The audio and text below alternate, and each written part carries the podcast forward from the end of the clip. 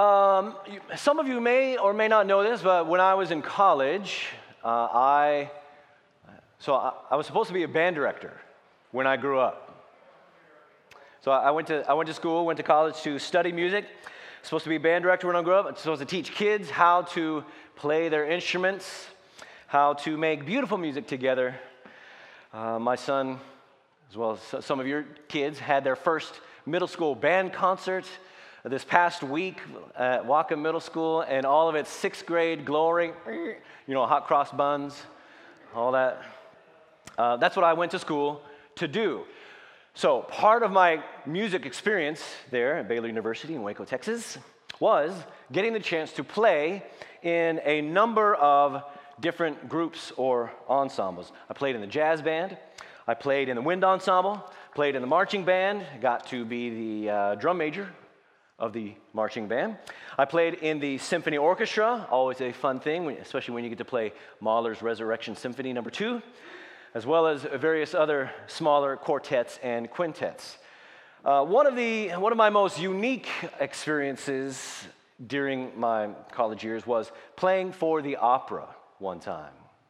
It didn't come up, it didn't come up very much that I could play in the opera, and so this time I got to play in opera. And it was unique because um, you're not on stage like you would be uh, in a wind ensemble or symphony orchestra or on the marching band field when you're in the marching band. Uh, but with the opera, you're in, you're in what's called the pit. The pit, you know, it's, it's what they call it. It's right up there in front of the stage.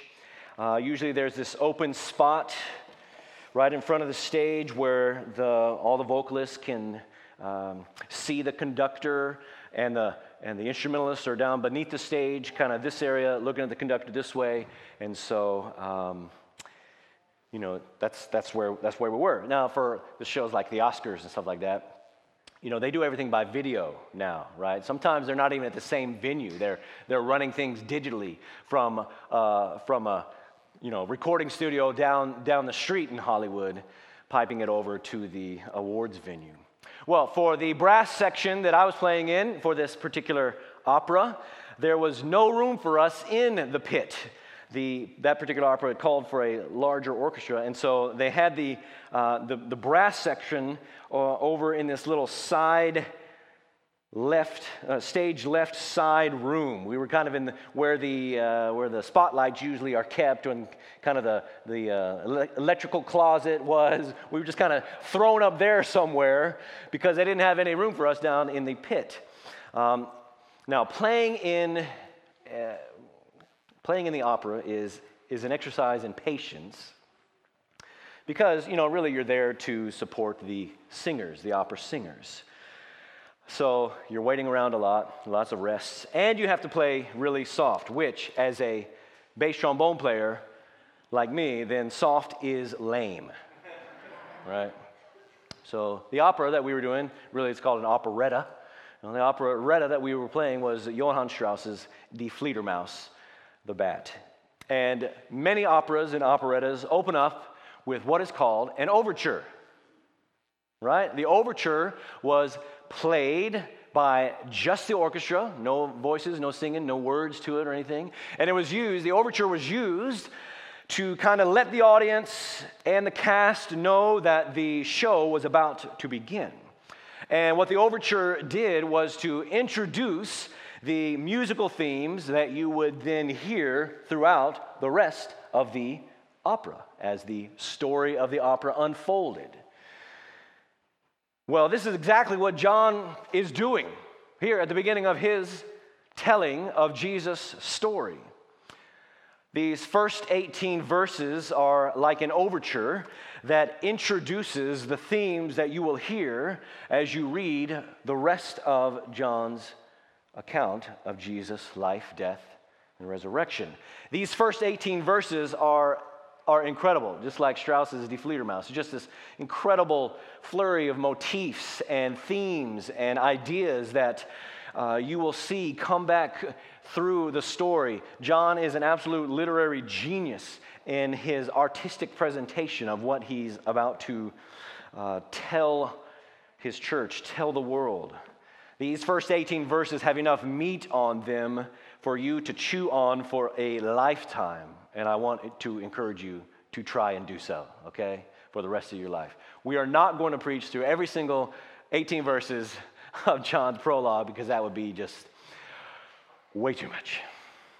Tonight, I would like to focus more towards the end of John's overture. Um, you know, we're, we, we hear verse 14 is a famous verse. The Word became flesh and made his dwelling among us. We have seen his glory, the glory of the one and only Son. We beheld his glory. You may know Eugene Peterson's famous translation of that verse that uh, the Word became flesh and moved into the neighborhood, right? Love that word picture. Jesus, the Word, enters the world full, John says, full of grace, full of truth, full of glory. He enters a world not so glorious, full of glory. Even when things around him were not glorious, the political unrest and volatility the religious confusion of the times, the obscurity of the place, the presence of pain and suffering. Even when things are not glorious, we can still find glory through it all because of Jesus Christ. He entered the world full of glory. Really, what has captured my heart the last month or so has been this verse 16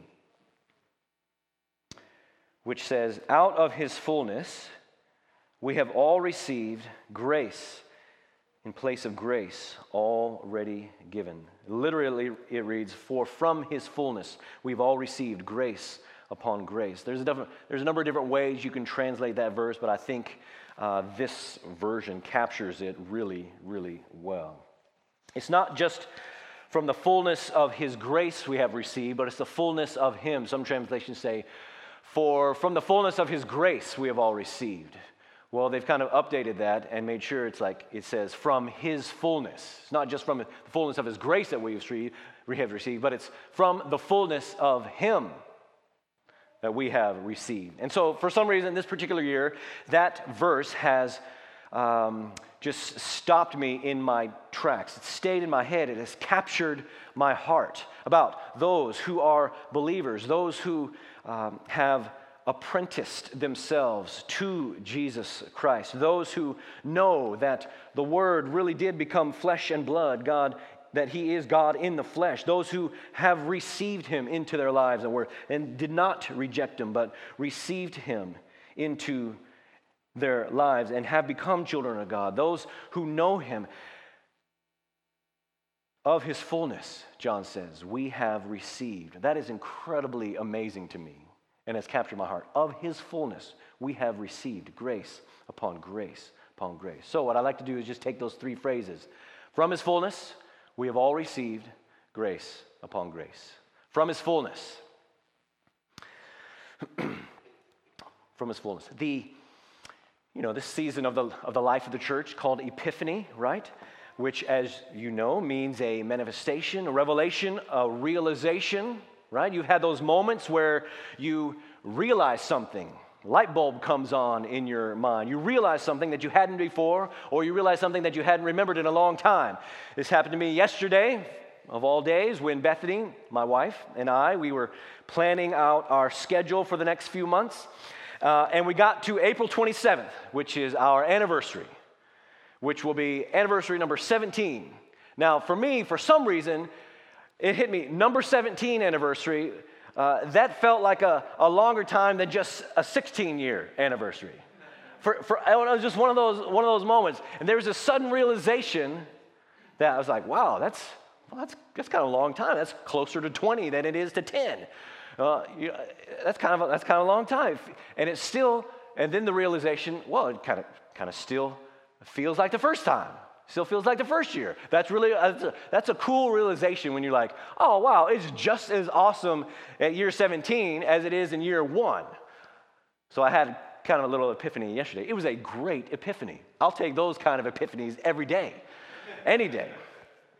Now, not all epiphanies are that great, right? But can we, as the church, can we please come back to that kind of a place again with Jesus? Can we get to a place where we, where we can have a realization each day, a fresh realization each day of, oh my gosh, this, this is God. This is God in his fullness, in his fullest expression. Wow, this, this Jesus that, we're, that John is talking about, that we're, that we're reading about, who, who, is, who does this guy think he is? Who is this man? Who is this person who would, who would die for me? For, for me, of all people. Can, can it really be true? It's got to be true because, I mean, it makes the most sense of everything I've read. The plausibility structures of how I'm living my life all come into question now because of this person. Wow. Can, can we get to that kind of a place again? Just like we sang these, these songs this morning, uh, this afternoon, with uh, this evening, this evening, with uh, how great, uh, how great thou art. And when I think that God, His Son, not sparing, sent him to die. I scarce can take it in. God, you, you, do we actually sing it like that? Where, where it takes our breath away? I mean, it ought to make us sing that, that verse uh, at least at a forte instead of a mezzo, instead of a mezzo forte, you know? Wow, can it be true? Let's get to that place where we re- realize once again, wow, this is God at his fullest form. Last month, in the season of Advent and Christmas, we sang, right, veiled in flesh, the Godhead see. Hail the incarnate deity. Pleased as man with men to dwell, Jesus our Emmanuel. All of what we need God to be is in this person. It's not just a good idea, it's not just an abstract, abstract sentiment, it's not just a theory of life, not just a plausibility structure, but it's a person of his fullness. The fullness of Jesus Christ. Jesus saw this fullness in himself. John chapter 17, verses 20 and 21. Jesus praises his Father and acknowledges, As you, Father, are in me, and I am in you, may they, speaking of his followers, may they also be in us. John chapter 14, verses 9 and 10. John, Jesus says, the one who has seen me has seen the Father. John chapter 10, verse 30, Jesus says, I and the Father are one. John chapter 10, verse 38, the Father is in me and I am in the Father. So Jesus saw this fullness of God in himself. The writer of Hebrews saw the fullness of God in Jesus himself. Hebrews chapter 1, verse 3, Jesus is the reflection of God's glory and the exact imprint of God's very being. Paul saw the fullness of God in Jesus himself. He writes in his letter to the Colossians, chapter 1, verse 19 In him, in Jesus, all the fullness of God was pleased to dwell, not just begrudgingly dwell, oh, I got to go down to save these people who can't get their act together. He, he was pleased, all the fullness of God was pleased to enter into humanity. And then in chapter in Colossians chapter 2 verse 9, Paul says it again, for in him, in Jesus, all the fullness of deity dwells in bodily form. Christ is full of all of who God is. He is full of grace. He is full of truth. There is no end to his mercy. There is no end to his faithfulness.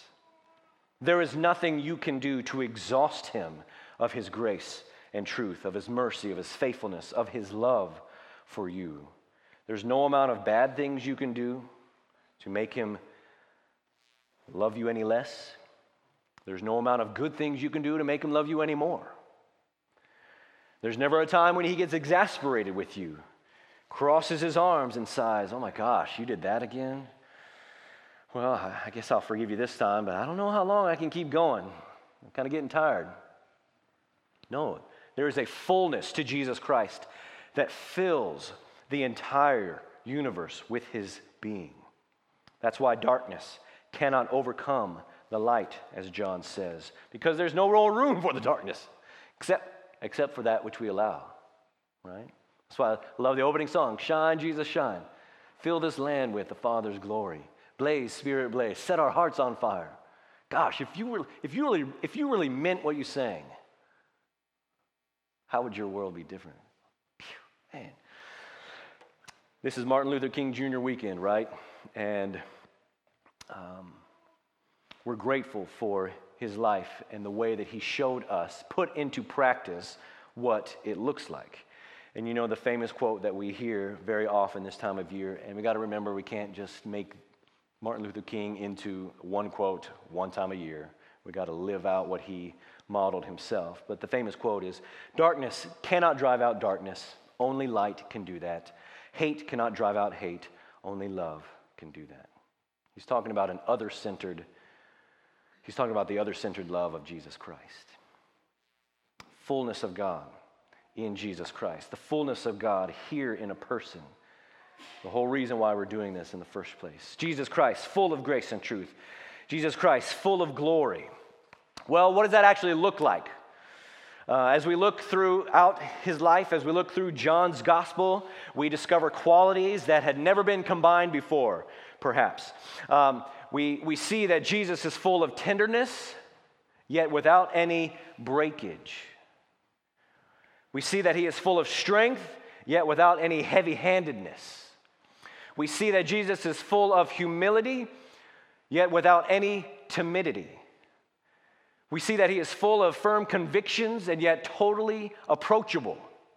We see that he is full of passion, yet without any form of prejudice or playing favorites. He is full of power, yet without any hint of abuse or insensitivity.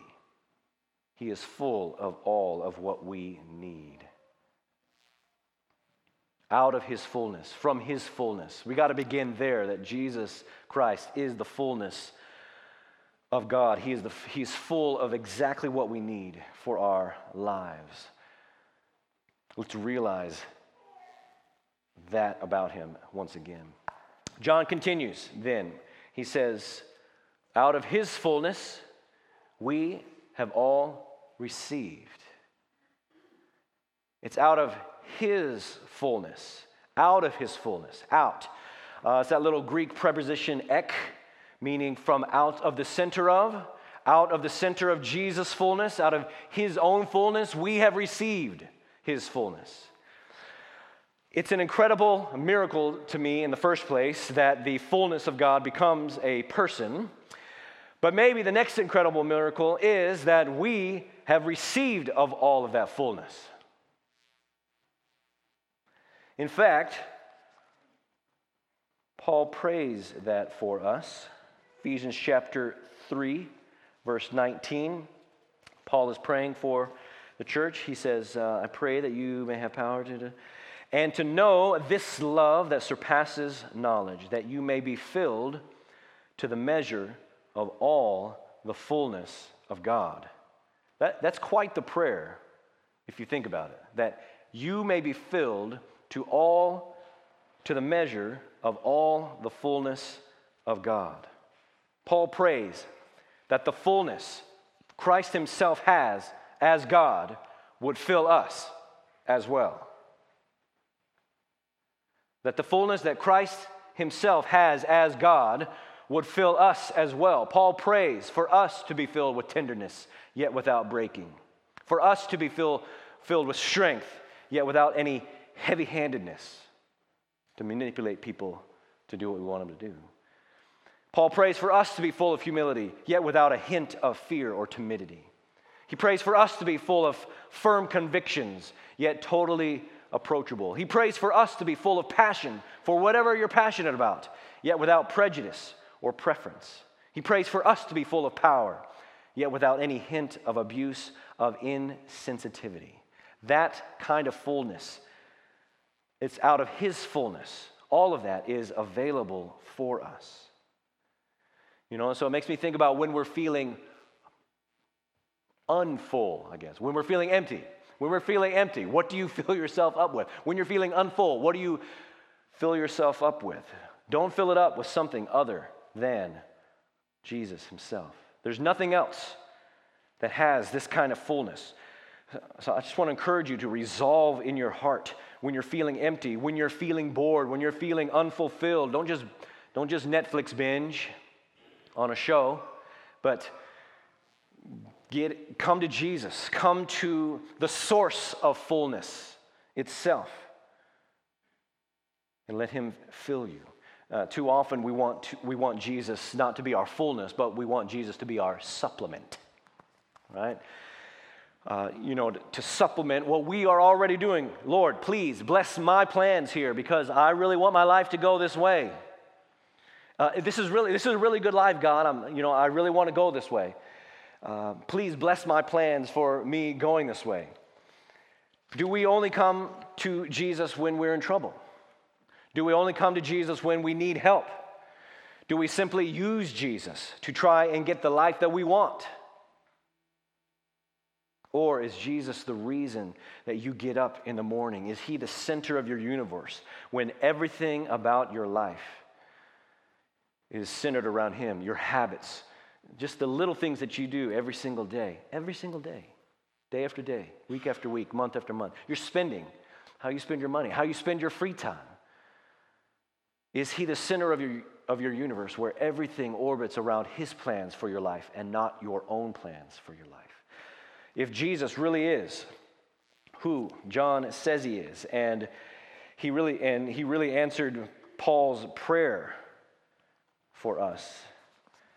If Jesus really is the one through whom all things were made, and without him nothing was made that has been made, if, for example, if he's placed the sun right where it's supposed to be in our solar system with all of its power, all of its energy, all of, all of its force, then, as, as somebody else has said, this is not the type of person that you simply have as a personal assistant, right? If he's the one that put that blazing ball of fire and energy in place and orders the universe, he's not the kind of person that you just call in when you need help or to help you uh, as a personal assistant. He's not just a supplement, he's the type of person you surrender.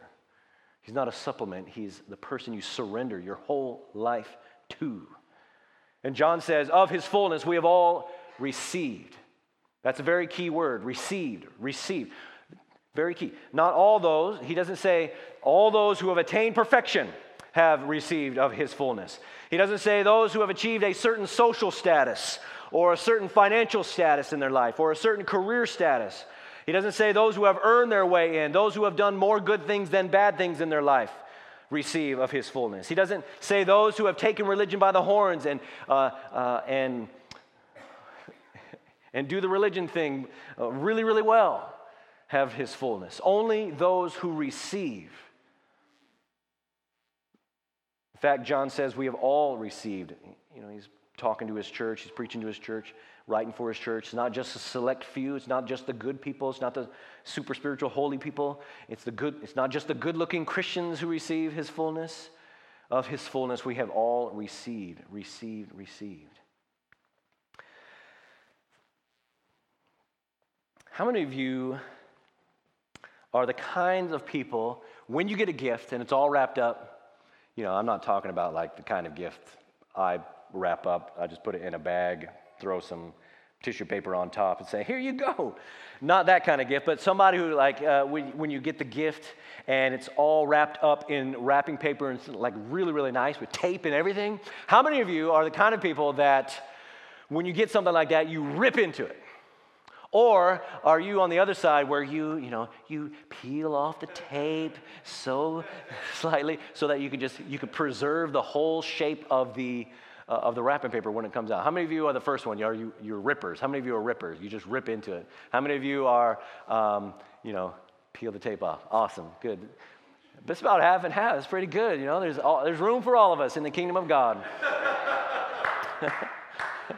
But, but think about it when you get a gift like that, it would, it would do no good to get a gift and be like, oh, thank you for this gift. And then you just leave it in the box. You just set it to the side. My kids would, uh, they would, they would flip out.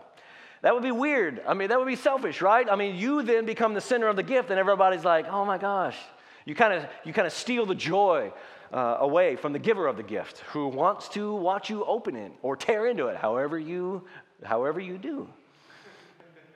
But receiving a gift, right, re- requires uh, humility, right? It requires gratitude. It requires a willingness to open it. It requires a willingness to be affected by it. My son, this past Christmas, he got, oh, I hope this is not, we can edit this out. No one's going to hear this. None of my family's going to hear this. Um, so he got, he got the same exact gift from his grandmother as he did last year, my youngest son. And he was like, he opened it uh, and we, we actually coached him ahead of time, not, not knowing that he was going to get the same gift. But we're like, if you don't get a gift that you, if you get a gift that you don't like, or if you don't like the gift that you got, what do we do? We, you know, we talk about that kind of stuff. Um, and so he, he got it, and he, bless his heart, he held it together. He was like, thank you. it, was, it was hilarious. Oh my gosh, he did it. He was strong. But you receive, you receive the gift. It requires humility. It requires a, a willingness to be affected by it. You receive the gift of the fullness of Jesus Christ simply by saying, Yes, Jesus, I believe you are who you say you are. You say you're the Savior of the world. You say you are the bread of life. You say you are the light of the world. You say you are the door of the sheep. You say you are the way, the truth, the life. And because you are who you say you are, Jesus, I will live in the way you want me to live. Forgiving those who have hurt me, loving those who are my enemies, people I don't like, praying for those who persecute me, refusing to gossip, looking for joy in the midst of my pain. Sometimes we got to look really hard not living in a spirit of fear, but of love and power and of sound mind, believing the best about people. Because you are who you say you are, Jesus, I will live the way you want me to live. And because, Jesus, you are who you say you are, I believe I am who you say I am. I'm not what everyone else says I am. Or I'm not, everyone, I'm not what everyone else says I should be. Not what some magazine or celebrity or news pundit or Facebook friend or Instagram ideal of what I should be, but I am who you say I am, Heavenly Father. My identity comes from you. Out of His fullness, we receive our own. And then finally, gosh, man. Can you see why that verse can capture your heart? Out of his fullness we've all received grace upon grace or grace in place of grace already given. One blessing after another one grace after another. I love how john puts that grace upon grace. My kids really love legos we have tons of them all over the floor in our house no they're not in their bins they're on the floor and uh, we get in the mail the Lego catalog, you know, of all the awesome stuff that has come in. Has, they have, they've created now. This last season was actually pretty awesome. They had this Voltron Lego set with all the five lions. I mean, it was it was amazing. Even I went, "Oh my gosh, yes, Voltron and Legos!" My brother actually got it for Christmas this year, and so we got to put it together. So it was pretty awesome. But think about that. when, when, the, when the Lego catalog comes, the, our house goes quiet for a little while because they're just they're, they're looking at this catalog and they're like, oh my gosh, oh my gosh. Then the house gets loud because they're coming to me and Bethany saying, I want this, I want this, I want this, I want this. You know, you think about putting together a set, Benny spaceship or a castle or something. What do you what do you do? right? You start with one brick. Then you put another brick on top of that brick in a certain way. All those bricks are different shapes, they're different sizes, they're different colors, and they all go together in a certain way. But you know the joy of Legos, right?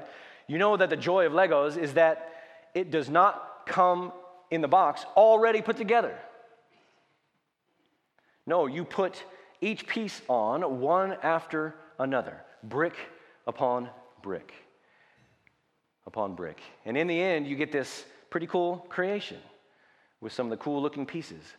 Uh, some, some of the cool looking pieces are actually deep down on the inside of the creation where the only one who put the thing together knows that they're there.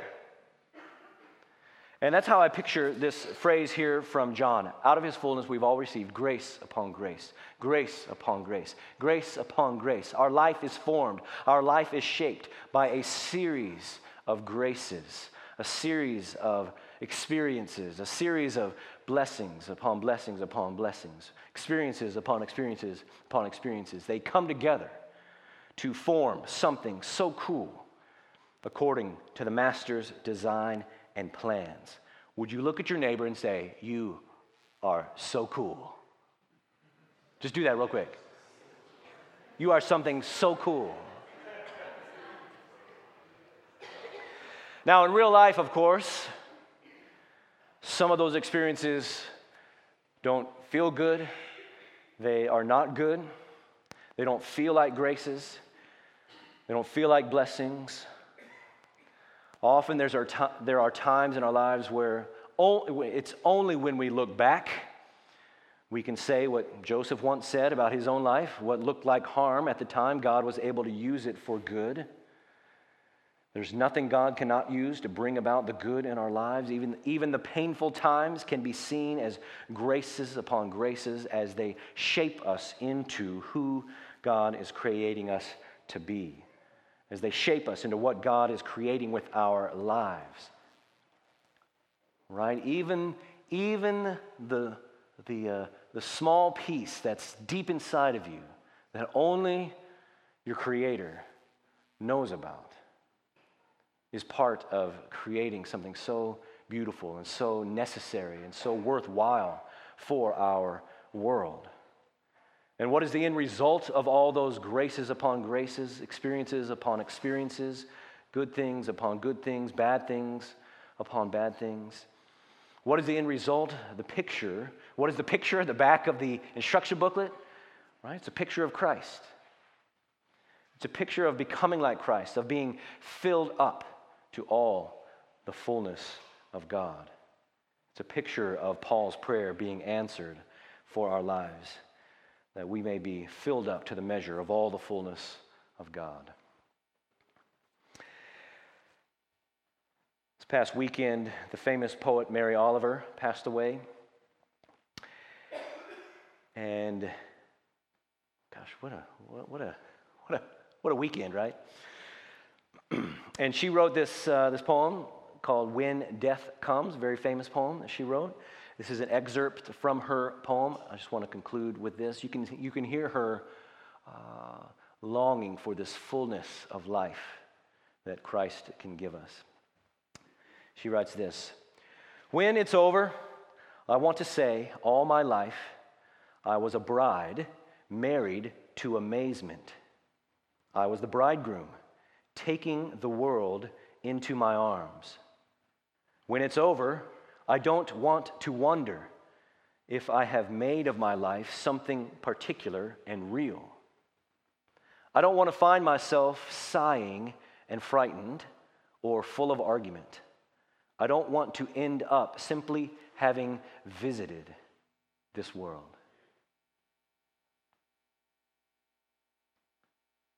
Let's pray together.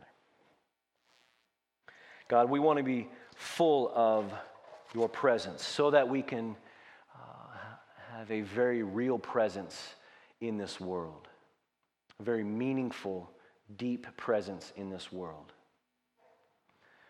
How incredible it is that the fullness of God entered into human flesh. How incredible it is that out of that fullness we have the privilege to receive We confess, as Charles confessed earlier, that we, we have filled our lives with um, other things that we try to get this fullness from. And so we just take a moment in this time, in this place, to reorient ourselves around you and to receive from you exactly what we need. I pray for each one of my friends here that you would fill them, that you would in this moment of ministry by the power of your Holy Spirit that you would fill them fill their hearts, fill their souls, fill their desires with exactly what they need.